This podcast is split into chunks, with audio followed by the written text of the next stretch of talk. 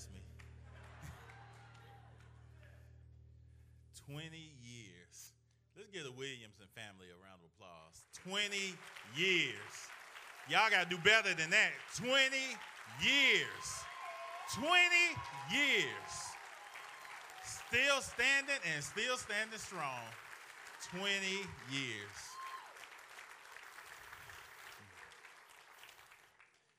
Tell you, it's a great accomplishment to do anything for 20 years. I tell you, man, I do appreciate this privilege and this honor and opportunity. I think last time I stood up here was back in 2006. It's been nine years? And uh, this is something you don't take lightly because I tell people all the time, you all have the best teaching, preaching pastor in this area. It's not even close. So don't ever take that for granted. Don't ever take that for granted he's been a huge impact. Like he said, that uh, I was led to Christ by him, Pastor Andre Sims, and Pastor Scott Rowley in uh, 1993. But he took it upon himself to disciple and walk with me. And we have had a father son relationship ever since. And just seeing even the relationship, how it's flourished over the years. I look at even just how watching him and Dorina's marriage. And uh, he also counseled me and my wife. And one of the things in our marriage counseling, I said, uh, how is it that you deal with arguments with Dorina? We was having them a little early. We was engaged, so we started having a couple of early. And he told y'all probably this before. He said, every time me and Dorina have an argument, she always come crawling back to me on her hands and knees. Oh, chest got a little puffed. I'm feeling good. I want to hear more. And he said, she said, come on, work under that bed and fight me like a man.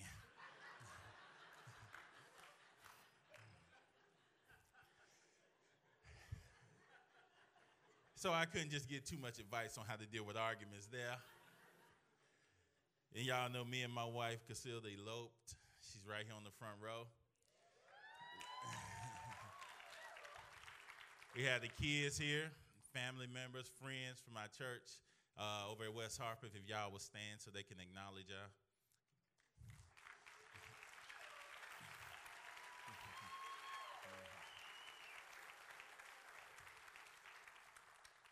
And I just thank everyone here that came to support me, those that came in, with my boy K Cook, Miss Thea, everyone came to pull in to STBC this morning. But one of the things I do like, though, Pastor, is I do thank you for the impact you made in my life. I do thank you for the foundation that you laid for me today. And the Lord put this message on my heart. We're going to come out of Luke chapter 17. Luke chapter 17, we're going to be reading verses 11 through 19 my wife was extremely excited to come here today, not to hear me, but to be with y'all. I remember me and my wife started dating. My uncle told me, he said, to see if she a good woman, he said, what you do is when you pick her up, he said, you lock all the doors. And he said, when she come to the car, you unlock the passenger side door. Then you walk around the long way. He said, if she reach over and unlock that door, she worth keeping. She reached over and she unlocked the door.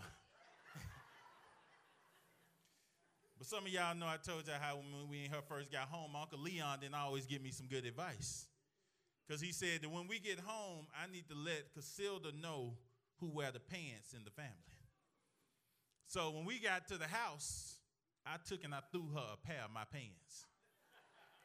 I said, Woman, put them pants on. She said, Boy, you know I can't wear your pants. I said, Well, long as you know who wear the pants in the family. So I get on the phone and call my Uncle Leon to let him know what I had just did. Ring, ring. So my auntie picked up and I said, Put Uncle Leon on the phone.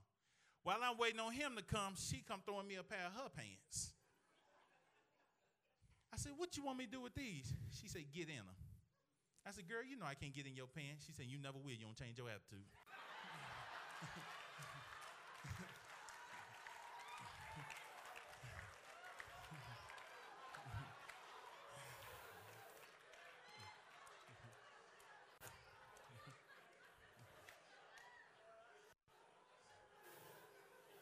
We do is wear shorts around the house.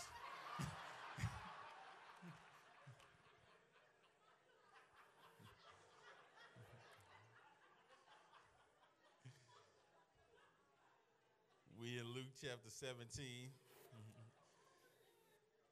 Let's go to the Lord in prayer. Dear Heavenly Father, we thank you, Lord, for this day and this opportunity. Father, we pray that your word will go forth, Lord. Use it to convict those that need convicting, comfort those that need comforting. But at the end of the day, Lord, I find it as areas that we can be challenged from your word. And we ask it in Jesus' precious name. Amen. Amen. Luke 17, this is a familiar and popular text of scripture. We're going to begin at Luke 17, starting at verse 11. It says, Now it happened as he went to Jerusalem, there he passed through the midst of Samaria and Galilee. Then, as he entered a certain village, there met him ten men who were lepers who stood afar off. And they lifted up their voices and said, Jesus, Master, have mercy on us. So when, so when he saw them, he said to them, Go show yourself to the priest. And so it was that as they went, they were cleansed. And one of them, when he saw that he was healed, returned and with a loud voice glorified God and fell down on his face at his feet, giving him thanks, and he was a Samaritan. So Jesus answered and said, Were there not ten cleansed? But where are the other nine? Were there not anyone who were there not any found who returned to give glory to God except this foreigner? And he said to him, Arise, Go your way. Your faith has made you well. Back up here at verse 16. It said, And he fell down on his face at his feet, giving him thanks. I want to talk from the topic I return to say thank you. I return to say thank you. A lot of times when we hear the word eulogy, it takes us back to funerals. A eulogy is when you give high praise or speak highly of an individual. And one of the most tragic and saddest things for our culture is that the only time people really hear how much somebody meant to you or how important they were to you is at funerals. And everybody's around to hear it but them. That's why I think it's important for us to tell people how much we, they mean to us. Then we can assume all day, well, they know they how much, how how important they are to me. How do you know they know? See, we're assuming they know. But the way that they know is if you know for sure, is if you tell them how important they are to you. And when you read this text of scripture, one of the things that Jesus is teaching, and one of the main points, even throughout scripture, is that we have to have an attitude of gratitude. We have to have an attitude of gratitude. And when you look at these 10 lepers right here, the story is this. Let me give you the content so you can appreciate the context. Jesus is one who's walking through Samaria and Galilee. Now, that's just not just geographical, it's also theological. Because Jesus is not one just to walk on one side or the other. He didn't want to just be with the Christians and not the non believers. And here he is, he's walking between the saved and the unsaved, the sacred and the uh, secular, the righteous and the unrighteous, in some cases, the self righteous. Jesus is walking between them because Jesus wants to make sure everybody see that he is the center or whatever's going on. He will be the divide, the centerpiece that will bring all of us together. And when you look at the story here, Jesus is walking into a, where he's uh, coming into the city, and you see a group of some, uh, lepers. Lepers was ones who had the uh, leprosy, and so they would be in colonies. And so when they're in colonies, they had to stay outside because they were considered outcasts. They was not allowed to commune or fellowship with everyone else.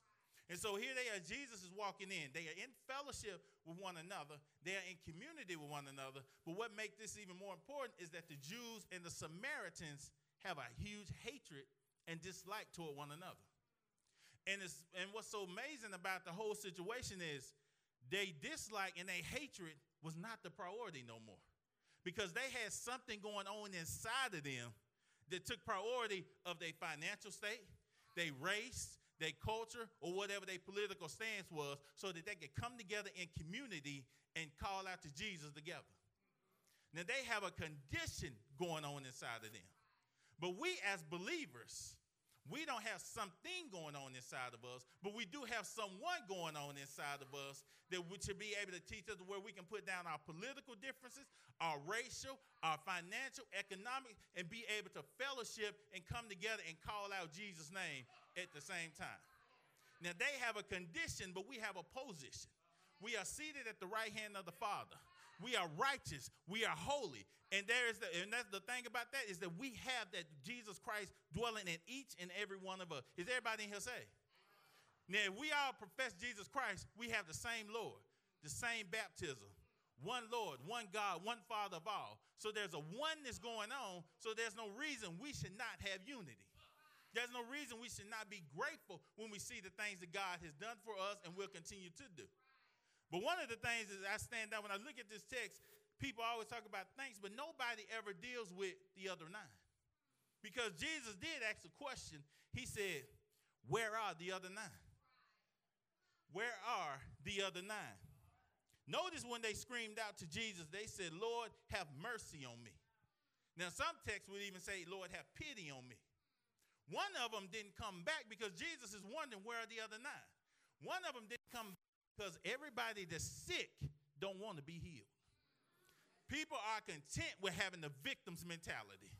They like to point the finger and blame everybody for everything. It's my teacher's fault. It's my spouse's fault. It's my pastor's fault. It's my parents' fault. It's my grandparents' fault. It's what I grew up with. And we don't ever take away the impact or the uh, effect that it had on you. But when something affects you, it may help, uh, use you to change, grow you, or challenge you. But a lot of time we're walking around with infections. When something infects you, it contaminates you and keep you from moving and growing the way God needs you to move and grow. And a lot of times we have to stop allowing people and things that happen to us to infect us. A lot of times things may affect how you believe, how you think, how you operate. But when you understand who you are in Christ, you should be able to get up. You should be able to move because you should be standing strong.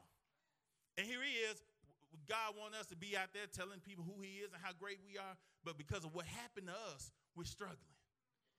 We're supposed to be giving out praise reports, but we give out injury reports. Somebody can say, How you doing? Well, my arthritis is bothering me. My blood pressure is a little high. My wife left me for my best friend's wife. My kids on drug. My kidney is failing. And then we had the nerve to say, but God is good. Ain't nothing about your disposition, what you said, showed that God was good. Now, the word is true. God really is good. God is great.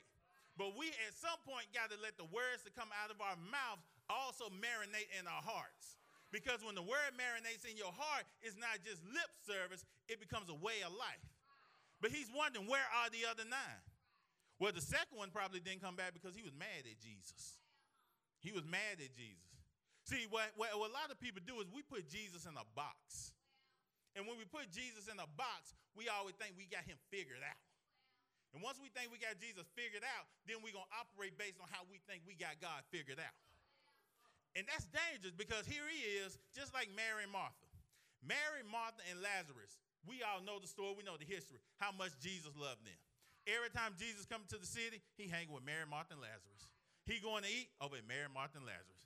He hanging out over at Mary, Martha, and Lazarus. He was over their house so much they claimed him on their W-2s.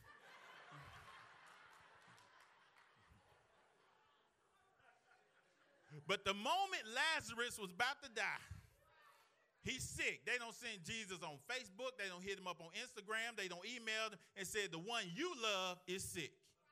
Now, Jesus stayed away two extra days because he needed Lazarus to die. Now, remember, Mary and Martha, these are the ones that so close and love Jesus. Last time we read about all of them together, Martha's in the house complaining that Mary ain't out there helping her. Mary's outside in the presence, worshiping and enjoying Jesus. So here he is. Lazarus don't end up dying. And then he's on his way back to the city. But see, the thing we have to understand is Jesus do everything with purpose, for a purpose, and on purpose. He had to stay away two more days because we think what our mess is bigger than God's mission. We think what we're going through takes priority over his message. See, that's why we cannot think we can put God in a box and figure we got God figured out. Because Jesus had a reason and a purpose why he had to let Lazarus go ahead and die. Because Lazarus will be the third resurrection throughout Jesus' earthly ministry, the third person that he raised from the uh, brought back to life. The first one was the woman who, the widow whose son had died, and on the way to the funeral, Jesus touched the casket and brought his son back to life. The next one was Jairus' daughter, the 12 year old girl. Here she is. She don't got sick. Jesus went to her house, spoke her, and brought her back to dead. The reason why he had to let Lazarus die, and the reason why that number four is so important, is because in the first century, they had a belief that when someone died, their spirit hovers around for three days. And after, yeah, I'm gonna teach for you. After spirit hovers around for three days, they believe that within that 72 hour period, the spirit can go back to the body and that body will come back to life. So Jesus had to let Lazarus die and get that fourth day on because he had to kill everything that was going to take away credit from God. And so when Jesus did that, now Mary, the one who was outside with Jesus, she get an attitude. Jesus on his way to the house, and I can see the conversation there. Martha's like, "Here come Jesus. Let's go out here and worship him because I got to talk to him." And Mary like, "Uh, uh I'm staying in the house. I don't got nothing to say to Jesus." But Martha's like, uh-uh, she don't rolled up her hair like them sisters be doing. I got to give him a piece of my mind. She don't went out there, Jesus. And see, this is the roles reversed. Mary, who was outside when things were going well, she was outside and Martha was in the house. But then when she get mad at Jesus, when Lazarus died, Mary stays in the house and Martha want to go outside and have an attitude with it. We got to stop putting God in a box we have to understand we are going to go through things. We are going to have trials. We're going to have tribulations. We're going to deal with long suffering. We're going to be struggling. We get uh, some people have bought the lie that once you accept Jesus Christ, you ain't gonna have to go through nothing. Why do you think he tell us to be to endure hardship like a good soldier? Why do y'all think he tell us to put on the whole armor of God? If we weren't gonna have to go through nothing, he wouldn't tell us to put on nothing. But we have to stop putting God in a box. And we need to understand that everything we're going through is for a temporary period of time. We got to stop taking what's temporary and making it permanent. We got to stop that. Because everything you go through, you're going through ups and downs. You're going to have seasons, but you have to understand it's not permanent, it's temporary. And understand the temporary is necessary, but it's still just temporary. And so when you come through, you have to understand and you have to trust God to be who He is. And we got to stop blaming and pointing everybody, blaming everybody. If somebody knocked you down today, September 13th, it's their fault. If we get back here next week and you still laying down, it's your fault.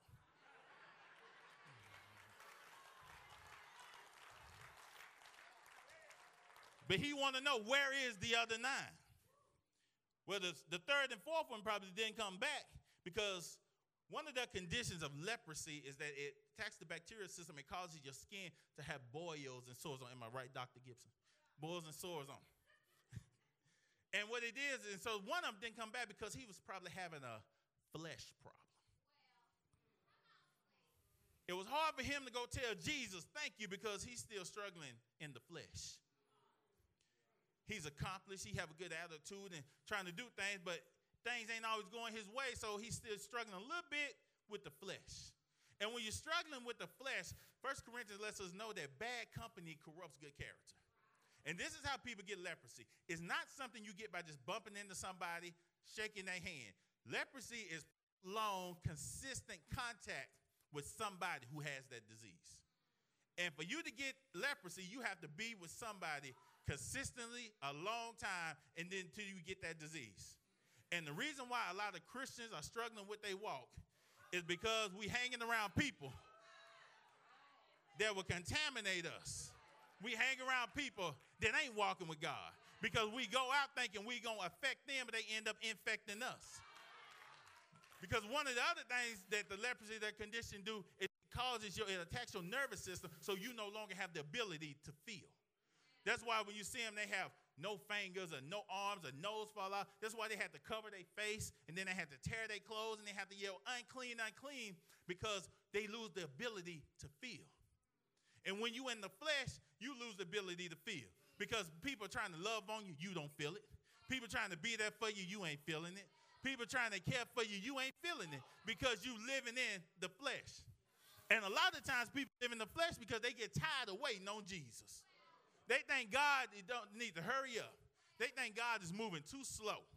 And when we sit up and think God is moving too slow and we want to take things in our own hands, it never turned out the way we think. Do I have a witness? It never turned out the way we think it should. Here we are, somebody wants to get married and they've been waiting and trying to do it God's way. I'm trying to wait on you to send me this believer, a man of God, a woman of God, and God, you ain't send nobody my way. And here I am, my biological clock is ticking. And you know, only ones that's doing is these unbelieving brothers and sisters that's on my job. We got to be careful with trying to rush God because God will give you what you think you want. God will give you what you think you want. In 1 Corinthians chapter 5, that's exactly what he did. He, he you see a situation where a man is sleeping with his, step, his uh, father's wife. And then you got people running around the church of Corinth acting crazy. Paul said, Go ahead, turn them over, give them to Satan. Go ahead. That's what they want. Go ahead and let them have it. We got to be careful because God will give us what we think we want. It reminds me of the story of this guy who was uh, on, the, on his way to um, Atlanta, and he was going 30 miles over the speed limit. And the state trooper said, I need you to give me a reason why I don't need to write you a ticket. He said, because I'm at the end of my shift and I need you to tell me something I ain't never heard before. He told him, he said, six months ago, my wife ran off with a state trooper, and I thought that was you trying to catch up to me to bring her back.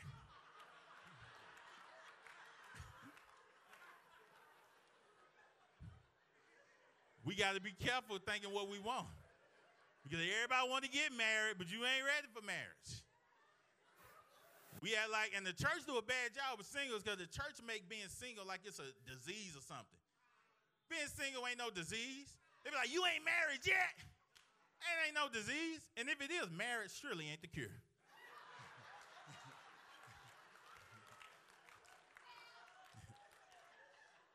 My grandmama said marriage is like flies on the screen. Those on the outside trying to get in, and those on the inside trying to get out. It's better for you to be single and wish you were married than for you to be married and wish you were single. Because it's a totally different thing. And so what it is, we get mad at God because he ain't moving quick enough for us. And so but God is still asking the question, where are the other nine? But then the fourth and fifth one, they didn't come back because God healed their body, but they still struggling financially. Their pockets ain't what it used to be. Here, God, you don't heal my body. I'm living from check to check. And in some cases, just getting more income in the house is a problem that will solve for most people. But the biggest issue is don't nobody live within their means no more. Why you think them credit cards are maxed out everywhere? And this is the thing, we're trying to live up to an image for somebody we probably don't even care for. We spend money we don't have to buy stuff we can't afford to impress people we can't stand. And we got money going out. We got more going out than we got coming in.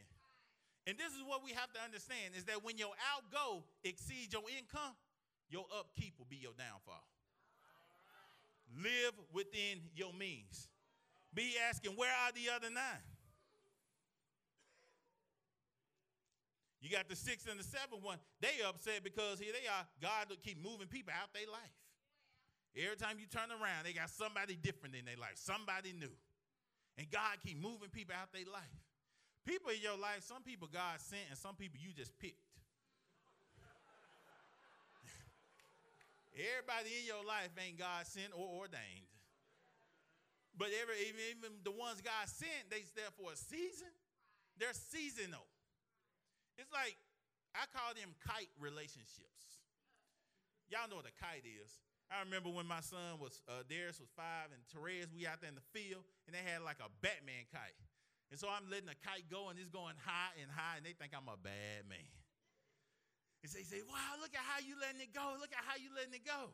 But see, they thought I was really holding the kite up. But in reality, I was holding the kite back. Because if I would let that string go, the kite would have went higher. And God is removing these relationships out of our lives because we think we got people that's holding us up. And in reality, they're holding us back. They holding us back. And then we get upset when God removed those kind of relationship out of our lives. I told him at our church, when you sit up there and you, you see a lady who's been with some guy, and the guy sitting up there abusing her, talking down to her, disrespecting her, and then she looked depressed because he gonna say something like, "You will never find nobody else like me." That ain't no bad thing. I ain't gonna find nobody to cuss me out. I ain't gonna find nobody to go from job to job. I ain't gonna find nobody that's gonna respect me. I ain't gonna find nobody that's gonna treat me right. I'm not gonna find nobody that's not gonna cherish me. Thank you, Jesus. Use that as motivation. That ain't no knock. That's a great thing. I told him this is what you do. Because a lot of people in this church right now, there may be a few of y'all, the only reason you're here is because somebody broke your heart. And that was the motivation for you to get your life back right with God. And you're still a little bitter because they broke your heart, but you have joy because of where you are with God right now. This is what you do. When you leave church today, go to Walgreens and buy a thank you card. buy a thank you card. And you send them that thank you card. And you want to thank them for what they did to you. Because if they didn't do what they did to you, you wouldn't be where you are with God right now. You wouldn't know your value. You wouldn't appreciate yourself. You wouldn't love who you are. You send them a thank you card for uh, getting you back right with God. But don't leave the aisle just yet. Also, pick up a sympathy card and send that to them and tell them you're sorry for their loss. Because they didn't appreciate what they had, they didn't acknowledge what they had, and now that you know your value, you know what they lost out on, yeah, tell them you're sorry for their loss.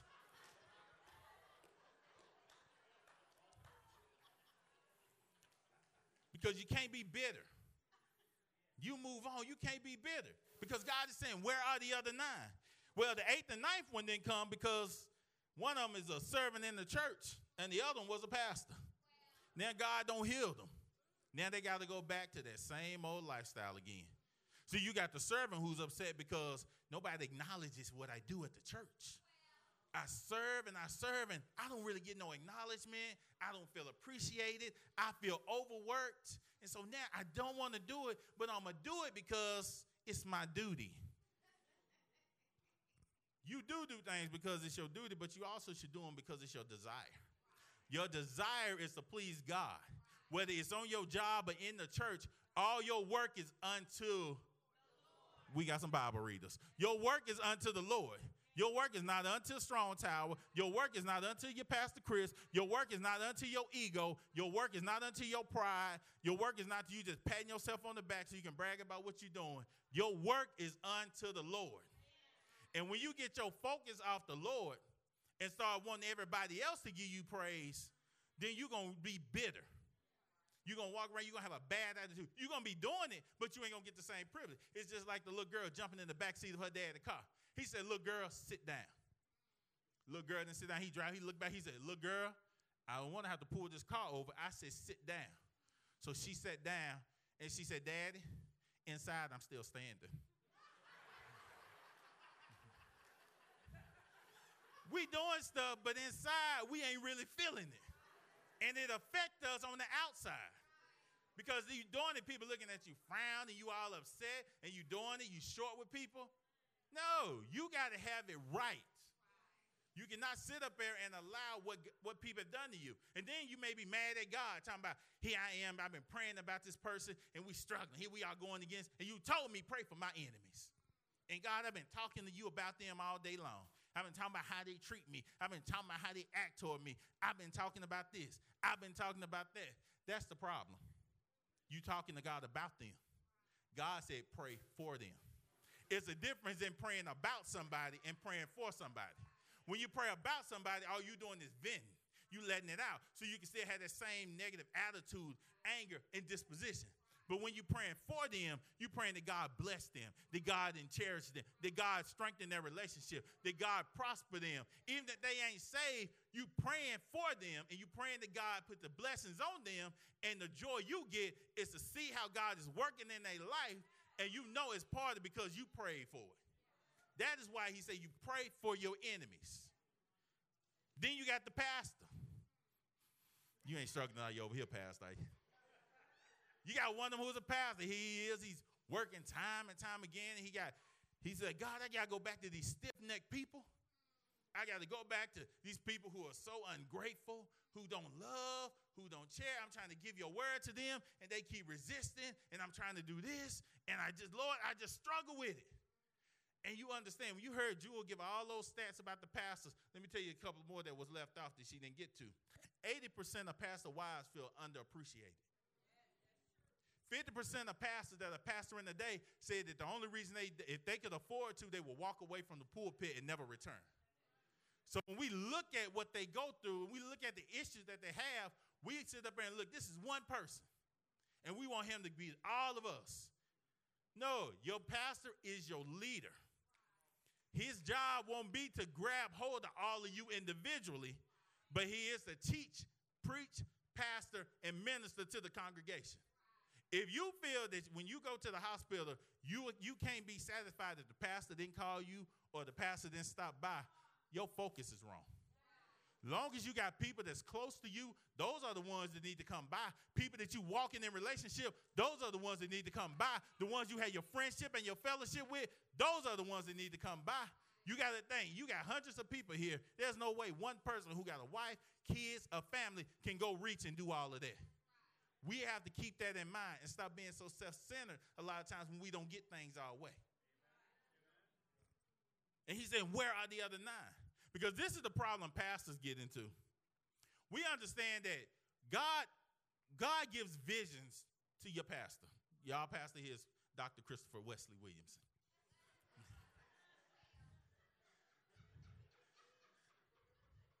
but throughout the Bible, God always gives leaders something to do. But he don't always give them the whole vision. He just give them part of it. Sometimes he don't give them any of it. He just tell them to move. But this is what mistake pastors make. They feel for the members to really grab hold of something and move on, they would give y'all the part that God gave them, and then they would assume what God is going to do on the back end. And that gets them in trouble because if God only gave them the vision to tell you, go move up the street, that's all you do for them. You ain't got nothing else to tell them. He told Moses, go. He told Abraham, go. They went. They didn't know what else to have. They didn't know what else God was going to tell them to do. But you cannot give people what God hadn't given you. If God hadn't given you the whole vision, tell these rosters, hey, God didn't give me the whole vision.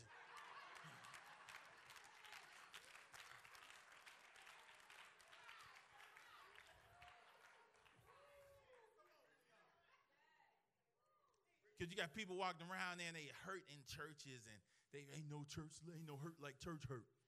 Pastor Watson said there's no such thing as church hurt. He said church hurt is something that's concocted by the enemy to keep immature people in their immaturity. There's no such thing as church hurt. Because if you're doing it unto the Lord, how you going to get hurt? You should have thick skin. Does that mean people ain't going to offend you? No. Even when you read through chapter 17, the whole chapter, Jesus starts off talking about the millstone over over a child's neck. He also talks about if you're doing what you're supposed to do and your servant tell you what you do, what gratitude is there? He also talks about offense is going to come. Why is it that we think we're not going to ever get offended? If you think you're not going to get offended, then you must be a corpse already. Because long as you got life in your body, you're going to offend and you're going to be offended. And when Jesus is saying, Where are the other nine? we have all a lot of lame excuses why we can't come and say thank you to God. Only reasons hold up before God, no excuses. So when we look at what God is doing in our lives, when we look at reasons we should say thank you, we should be like the Samaritan. Because Jesus said, only one return to say thank you. Dr. Renee said, when you understand, when you know who to call, you don't focus on protocol. And the protocol wasn't for him just to run back. Because the other nine, you could say they were doing what Jesus told them to do. They were being obedient. What the Samaritan did was obedient too. Because Jesus said, Go show yourself to the priest. The other nine was going to the priest. The Samaritan came on to the high priest. We're going to cut out the middleman. He went on to the high priest. He broke down, worshiping and glorifying God. So when Jesus said, Where are the other nine? Make sure none of us are in the nine. Make sure we're the one. The one who's going to glorify God even when things don't look right. The one who, when we praise God when things are going better, going good, we're still going to be the same one praising God when things ain't going so good. We're going to be the one that's going to serve whether we getting acknowledged, appreciated, or not. We're going to be the one that's going to love like nobody else has loved before. We're going to be the one that's going to appreciate and tell people how much we appreciate, love them, and cherish them. We're going to be the one. We're not going to be the nine. And if you're denying right now, we're going to give you a chance to uh, repent and ask for forgiveness in a minute. but, Pastor, when I think about the things over my life, man, and I look at the foundation you laid for me, when you uh, took me under your wing, and I remember when I would ask you about, you know, what the Bible say about certain things and how early on you would tell me. But then you would start telling me, go look it up for yourself. Go check on this, check on that. You taught me how to study the word, the principles, the questions to ask. Ask who's it talking to? What's its intent? What's its purposes? How does it apply today? Do it apply today? So those are questions we ask when we're looking at the text of scriptures. I thank you for even the investment you made in me and my wife's life, you and Dorena. How y'all allowed us to be in y'all life personally. How y'all allowed us to be involved with it. And they eavesdropping on my conversation. how they, y'all allowed us to be involved. And I know that as a teacher and someone who understands God's word, I think any other pastor I would be different. And that's why I thank God that I was brought up under you.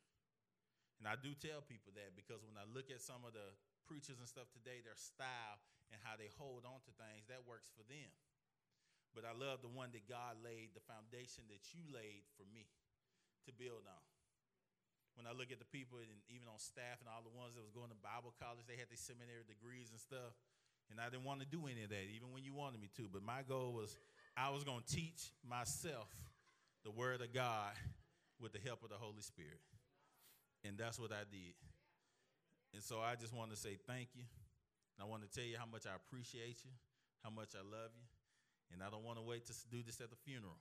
I'm to give you your eulogy now. You know.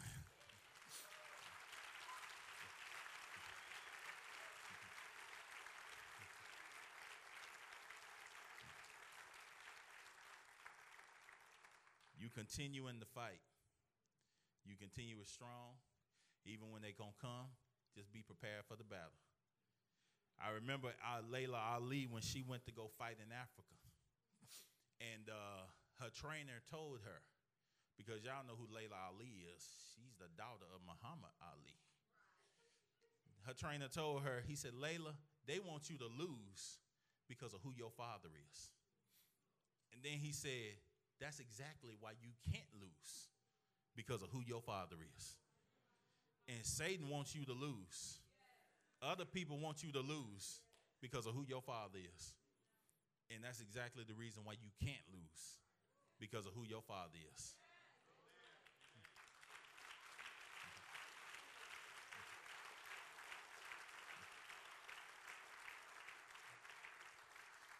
When God give you a vision for the church, Satan wants the vision to die. God gives his word. He gives visions for the church. He gives visions for the marriage. He gives vision for relationships. But Satan wants the vision to die.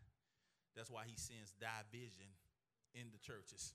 He sends division in marriages. He sends divisions in relationships because he wants the vision to die. But you continue strong in that fight, you and your bride, you and your family and you continue doing what God's told you to do. And don't worry about what people say about you.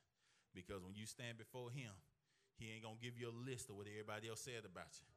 He going to say, well done, good and faithful servant.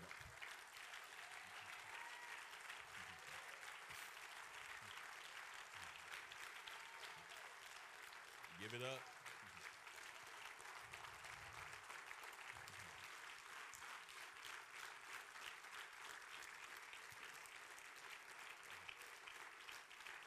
So I just return to say thank you.